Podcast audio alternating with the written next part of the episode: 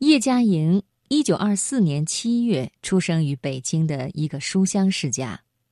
一九四五年毕业于辅仁大学国文系，现为南开大学中华古典文化研究所所长、博士生导师、古典文学研究专家。他说：“我自己一生没有主动追求过什么，面对不公和苦难，只有尽力承担。”他经常说的一句话是：“把我丢到哪里，我就在那个地方，尽我的力量做我应该做的事情。”接下来，我就给朋友们带来叶嘉莹的故事，一起来听《朗月照人》。文章摘自微信公众号“人物”。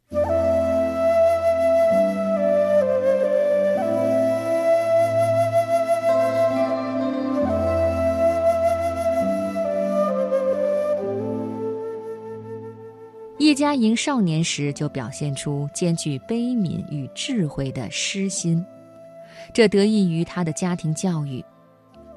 就学修养极深的伯父是他的启蒙老师，伯父给了他一本诗韵，教他一东、二东、三江、四支。在他十多岁的时候，伯父就出题让他作诗。叶嘉莹记不起自己第一首诗的全部细节。只记得那是一首关于月亮的诗。王国维曾有一句感叹：“天以百凶成就一词人。”叶嘉莹忧患不断却成就斐然的一生，正是对这句话最好的注解。自少年时代，叶嘉莹就经历了国仇与家难的双重变故。他一生少有安稳的日子，经历了三次大的灾祸。十七岁丧母。让她比一般人更早明白了生死离别之意。一九四八年，她随丈夫渡海抵台，台湾当局实行白色恐怖政策，丈夫因思想问题入狱，她和幼女也一度被拘，政治风暴让她无以为家。那个时候，她常常做回不去的梦，梦中回到老家北平的四合院儿。但所有门窗紧闭，他进不去，只能长久徘徊于门外。他还经常梦到和同学途经什刹海，去探望老师顾随先生，却总是迷失在又高又密的芦苇丛中。几年后，丈夫出狱，却因长期囚禁，性情大变，动辄暴怒。为了老父和两个读书的女儿。他辛苦教书，维持整个家庭，极尽忍耐，以平静示人。王安石的《拟寒山拾得》，把他从悲苦中提振了起来。其中一句：“众生造众恶，亦有一机抽，如当头棒喝。”他跟自己说：“要把感情、精神全都杀死，杀死了就不会再烦恼。”一九六九年，叶嘉莹携全家迁居加拿大温哥华。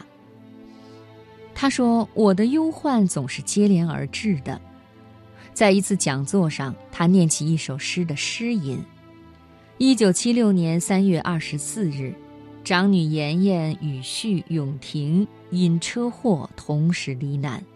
他左手拿着讲稿，右手撑在讲台上，短暂的沉默了一会儿。”平生几度有颜开，风雨逼人一世来。痛哭无儿功自到，一生劳瘁竟何为？他叹命运不公，反思劳瘁一生的意义。他说：“我半生漂泊，辛辛苦苦维系着我的家庭，而我的大女儿和大女婿居然遭遇了这样的不幸。经过这一轮苦难。”叶嘉莹突然觉悟，把一切建立在小家小我之上，不是终极的追求和理想。一九七八年春天的一个傍晚，他独自穿过一大片树林，去投一封寄往中国的信。在那封信中，他向中国政府申请回国教书。他说自己一生很多事情没有选择的余地。而这次是他唯一一次主动争取。从家中出来时，树梢上还有残阳余晖；往回走时，天色全暗了。那个黄昏，他一直在思索如何对待余下的日子，唤起了我年华老去的警醒。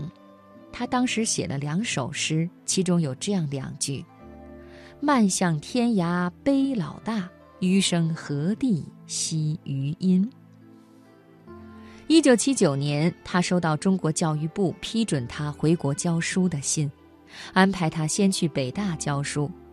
不久后，又应李继野先生之邀去了南开。每年三月，温哥华的大学停课放假了。他就回到国内讲学，如此奔波三十多年，直到二零一四年，他决定不在岳阳奔波，定居在南开。叶嘉莹白天讲诗，晚上讲词，学生听到不肯下课，直到熄灯号响起。他写了“白昼谈诗，夜讲词，诸生与我共成痴”的句子，形容当时的场面。很多学生给他写信，说听了他的课，人生就这样开始改变了。叶嘉莹现在依然独立生活，他说自己有诗词为伴，不需要人陪。他对诗词投入了最多的情感，其他的事情他都不在乎。他经常引用《论语》上的话，说：“士至于道。”而耻恶衣恶食者，未足与义也。如今学生是他最亲近的人，他们傍晚陪着他散步，他生病的时候，他们在医院照料。从五十五岁第一次回国教课至今已有三十九年，他仍觉得太短，感叹自己回来晚了。现实景象提醒他，时间在流逝。每年秋天回到南开，马蹄湖的荷花凋了大半。早年他就写过这样的诗句：“甘为夸父死，敢笑鲁阳痴。”他解释道：“夸父是追太阳的，我没有什么大的本领，也没有什么大的学问，我也做不出什么大事来。但是我真的喜欢诗词，我看到了诗词的好处。”我应该把我见到的好的东西说出来，传下去。叶嘉莹写过一首《高枝》，其中有这样两句：“所期时练天能补，但使朱元月起亏。”诗中包含了他晚年的心愿，练时补天般的传承中国古典诗词，也表达了对年轻人的期待。生怕他们对诗词之美无知无觉，如入宝山空手而归。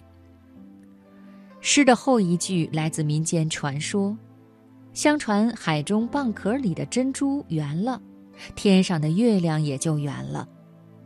叶嘉莹将其意引申开来说：只要每个人内心的珠是圆的，那么天上的月亮就是圆满的，不亏的。